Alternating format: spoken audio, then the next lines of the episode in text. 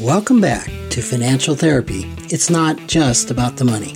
I'm personal financial planner, columnist, and financial therapist Rick Kahler. Research tells us that 90% of all financial decisions are made emotionally, not logically. For nearly four decades, I've been helping people make better money decisions. So, what makes my financial worldview different from most financial experts? I blend the nuts and bolts of financial advice with the emotions that drive making them. Good money decisions are not just about the money. So, let's get started with today's episode. Welcome back to another episode. And several episodes ago, I talked about couples and money. And I thought maybe it would be interesting to drill down a little bit on that and talk especially about new couples, couples that are engaged, looking at um, becoming partners in whatever uh, form. And, may, and, and maybe get into some some specifics that that might help you out if you're in a new relationship that appears to be getting serious. We all know that new couples tend to be great talkers. I think of a, a couple that I introduced to one another and they called each other for a date and took a drive. And they still did, this was 30 years ago, I think. They still to this day talk about the nine hour drive. it was nine hours to nowhere, but it really went somewhere. And I think that's uh, somewhat common when we feel that connection, we feel that chemistry, we feel that energy with another with another person. That those young s- stages of love can just be an incredible time of sharing and, and discovery of one another. And so it's, it's an important time, right? Uh, as we explore all of the things that, that make us who we are and discovering especially the commonalities that we have with that other person. We discover their life histories and what their philosophies are and, and their goals, their hopes, their dreams. So it's a rich, rich time. However, there's one thing that seems to be rather of a challenge, difficult for young uh, couples to talk about, and that is money. And you may think, well, heck, I talk a lot about money with my partner, my girlfriend, boyfriend. So yeah, we we got that down. And and I would ask you is is the money talk that you have with them about what's happening with government or what's happening with taxes or what's happening with inflation or what's happening with uh, the minimum wage or corporations that and their profits or i mean uh, there's a plethora of things to talk about that's about money but what i'm talking about is having the money talk about our personal money to someone. And as we know this can be extremely difficult. Revealing to another person how much we earn, how much we're worth, or what our debts are, can give rise to a plethora of really difficult emotions, typically not the least of which is a lot of shame. So there is no wonder that talking about your money to someone else is a societal money script, a generational money script that we learn that you just don't talk about that stuff. We don't have a society that supports talking about your personal money issues. And maybe that's one of the reasons why money issues are identified as one of the main causes of divorce in America. So logically, it would make sense to talk about money when we are, are looking uh, certainly at marriage. But it just isn't done as much as um, certainly in a professional situation, I would hope that it would be done. Well, why? Uh, we tend to view marriage as primarily a romantic relationship, and it certainly is. But at the same time, marriage, which is a very legal partnership, is a business relationship in just uh, every sense of the word. In fact, it can be easier to get out of a, a business partnership than a marriage partnership. So, talking about marriage or young love or engagement as the forming of a business relationship is usually a pretty significant romantic wet blanket. And just in case that you don't believe marriage is a business relationship, ask the 50% of married people who have suffered a divorce whether it was a business relationship so that that is the oh the unfortunate reality of young romance is as romance develops and ages it uh, the reality the discovery the awareness that this is a business relationship comes front and center. So having a money talk, I think, is really crucial for young couples who are especially contemplating marriage. It's pretty easy to make a lot of assumptions around this, right? You know, that, well, money's going to be managed and approached in the same way it was done in their family. As a kid, you grew up if uh, you saw how your parents managed money or didn't manage money, money, you could uh, assume with the parents who managed it all jointly that that's how it's going to work, and you may end up being offended, hurt, or angry if your new partner suggests having separate checking accounts. A partner who grew up with uh, one of their parents taking care of all the family finances may well expect the same. So having the money talk really needs to be pretty specific. It needs to be in depth and it needs to be probing. And I can already feel some of you just cringing at those words. But everything financially needs to be out in the open and on the table. You are marrying yourself to this person. Remember, sometimes, I don't know, in business or other social situations, you're saying, well, you're not getting married. okay, well, you're getting married. So basically, the disclosure would be similar to the disclosure involved when you are getting a bank loan. Now, maybe you've never gotten a bank loan, so you don't know what that's about.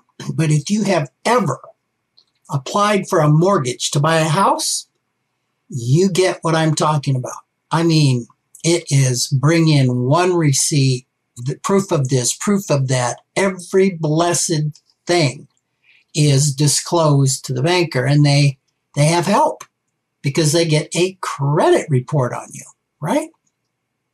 So, you know, I think that's a great thing to start with is each other's credit report.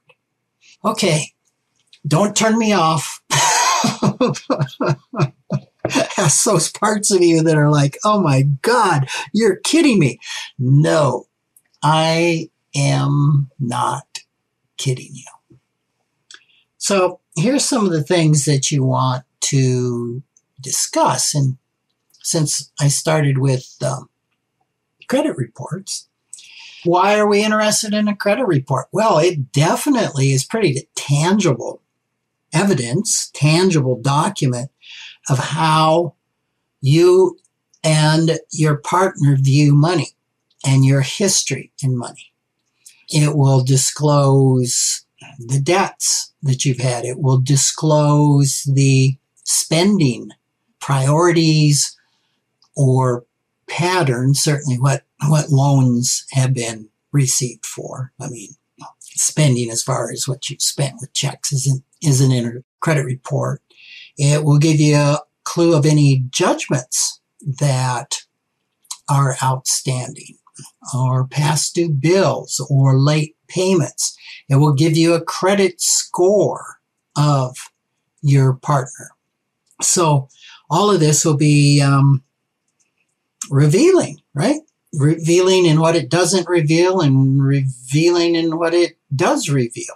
So this is um, a really good place to start. And you may, you know, in entering a conversation like this, you may want some support in entering that conversation. What do you do if your credit report isn't so good and you're feeling a lot of shame in disclosing that? You have parts of you that want to keep that hidden. Uh, pay attention to that. I mean, it makes a lot of sense. Who wants to activate that shame within us? And yet, it's probably just a matter of time until your to be partner finds out about this. So much better to handle this right up front before you go down the road and what um, could have been uh, an ice cube right now turns into an iceberg. So that's a place to start. Uh, the credit report's going to show who you've worked for, probably where you're currently employed, this is probably stuff that your partner knows, but there may be some discussions there. You'll need to disclose your income, what your salary is, what are your benefits, what benefits have you chosen, what benefits haven't you chosen. That would get into uh, insurance, right? And if you have selected certain type of uh, benefit package, life insurance, disability etc., etc., etc., which also will bring up some discussions around that because it's not uncommon. Some folks just hate insurance. And if you're going to be a stay at home partner and you have children, you are probably going to want a significant amount of life insurance to replace the income if your partner is um, dies. Well, if they have a strong belief against that, this is something that, that maybe you would like to find out now. And it's something that uh, you both could explore. You're going to want to explore uh, just general attitudes toward work. What are their career plans? Do, do they even have career plans? How long do they anticipate working? Would they anticipate an early retirement? Would they anticipate never retiring? I mean, if, if you're in your teens or 20s, this is kind of hard, right? You may not e- even know, but most people have an idea or a philosophy around that. Can it change? Of course it can change. But just finding out what their uh, foundation is. I can think of two clients I've had, and I think I've mentioned this in podcasts, that when I asked them what does retirement mean to them, to them, it meant you died because the, the males in their household often died uh, within a year or two of retiring. So these are rich conversations that can, can uh, really help you understand your partner. Uh, something else that needs to be covered would be cash flow and spending, especially spending. How much does your partner save every month? Or is your partner overspending every month and their credit card debt is, is building? Do they have investments? Uh, is a portion of their income going to fund a 401k? And if so, how much?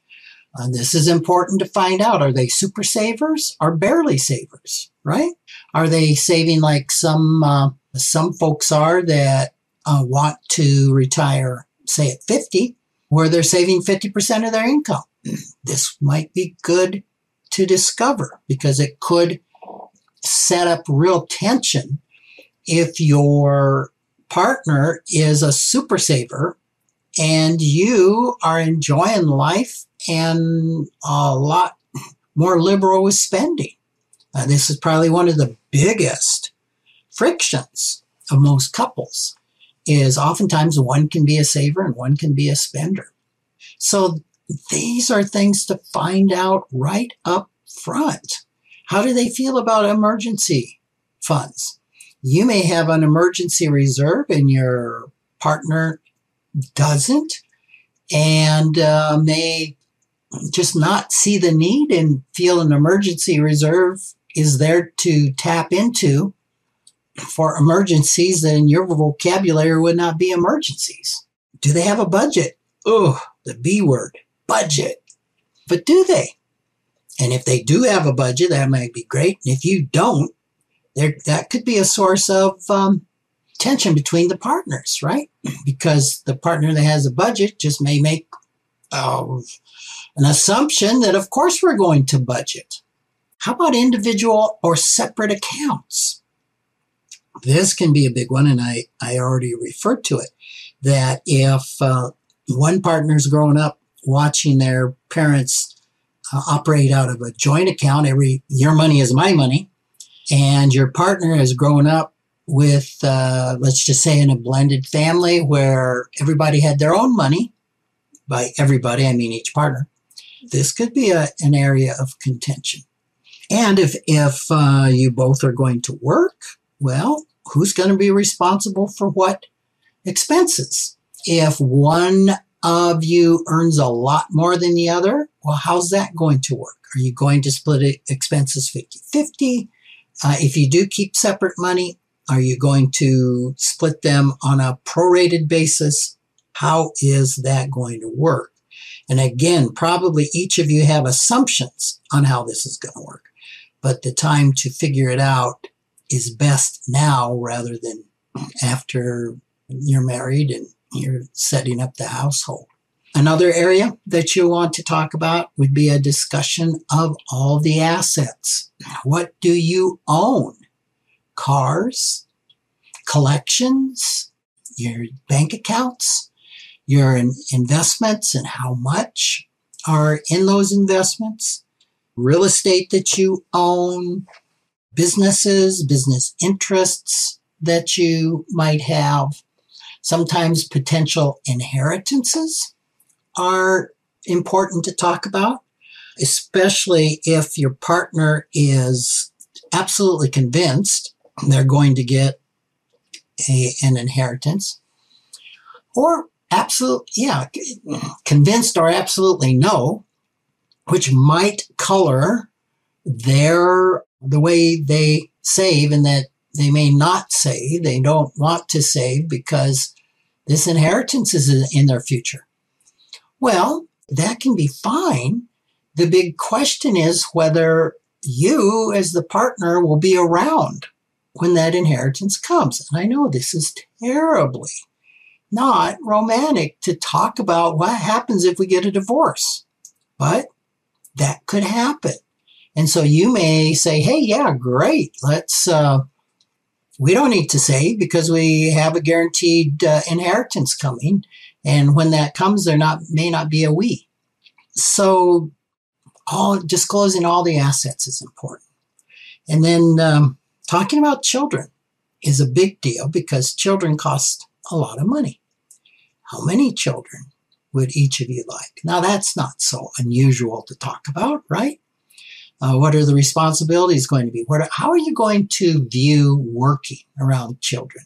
Both of you continue to work. Will, will one of you quit your job and come and be with the children. Again, all of this can absolutely change, but it, it would be good to get out any really strong opinions on this. And wh- another thing to talk about is what is your philosophy going to be uh, for college? Are you going to pay the full tab for your kids or do you want them to pay a portion of it? Do you need to set up a 529 plan perhaps at birth. You might think, holy cow, Rick, we don't even have a kid yet. Well, and with full knowledge that 20% of couples can't have children. The first time I heard that, I thought, oh, that has to be high. But uh, at one time, that was spot on. I haven't checked it in several years, but but yes, these are things that need to be discussed. In addition to these specifics, other areas to explore would be how money worked in your family growing up. What are your most painful and joyful memories around money? This can all be a very helpful way to have a deeper conversation. And you can um, do this by using some of the exercises that I use with with clients. Uh, we call those the money egg, the money atom, and the KMSI dash R. We've talked about money scripts and the KMSI in a past podcast. I don't know that I've talked about the money egg and the money atom. That's where you draw your money history and where you draw in uh, 2D your uh, family of origin. You can get some ideas of this if you have um, the book I co-authored, Facilitating Financial Health, has those exercises. And I'll bet if you Google that, you can find resources to those instructions. And if if you need those instructions, drop me an, an email. I'll get those out to you. Uh, something else to consider is are you going to have a prenup, a prenuptial agreement? Again, even raising this question can pour a lot of cold water on the uh, relationship. Prenups aren't always necessary, but in some situations, they can really be an important tool to head off uh, potential conflicts over money. I think uh, one of those would be with a blended family. I think it can be important to at least discuss a prenup and preferably discuss that with an attorney. Another area is if there's a lot of financial inequalities with your relationship. How does that feel? How's that going to work? How's it going to work where one cup, one, one person in the coupleship has a lot of money and the other person doesn't? So again, there are just so many things to uh, bring up and when you're having the money talk, uh, there just isn't anything that's off the table to not talk about. And again, why? Because money touches everything we do. Money issues can destroy a relationship. And it's just so important to have that talk before you get married, before you tie the knot. You know, I'll admit to in the past having watched some of these programs like, um, I don't know, what was it, The Bachelor, The Bachelorette, you know, what, there's others out there. Those are probably long gone. But, um, one of the things that's never discussed on a date are attitudes toward money. Now, maybe there's been an episode. I, I would love to know if it ever was. I'm not a, a, a great, I, am not a consistent consumer, but, uh, you know, that, that just isn't, uh, part of it, but it's at some point in time. I mean, I don't know. What would it be like to have a money discussion on the third date? Because it might be a whole lot easier to find out, wow, uh, we have some real issues here, and I think it's time to go our own separate ways before we fall in love, become uh, somewhat blinded, start thinking, oh, we can work this out. Oh, they will change there, could be a lot of sense in that, but I don't know how hold out any hope that that's going to happen. so I'd be interested in any uh, thoughts you've got, any thoughts on this podcast or others. Feel free to email me at rick at rickkahler, K-A-H-L-E-R dot com. So thanks uh, for joining me, and I look forward to uh, spending another episode with you next week. Take care. Thanks for joining me, Rick Kahler, for another episode of Financial Therapy. It's not just about the money. This is where I combine the nuts and bolts of financial advice with the emotions that drive making them. Remember, every financial behavior, whether it appears illogical to you or others, makes perfect sense when we understand the underlying beliefs, feelings, and thoughts. Sign up for my weekly blog at financialawakenings.com. I hope you'll join me again for our next episode.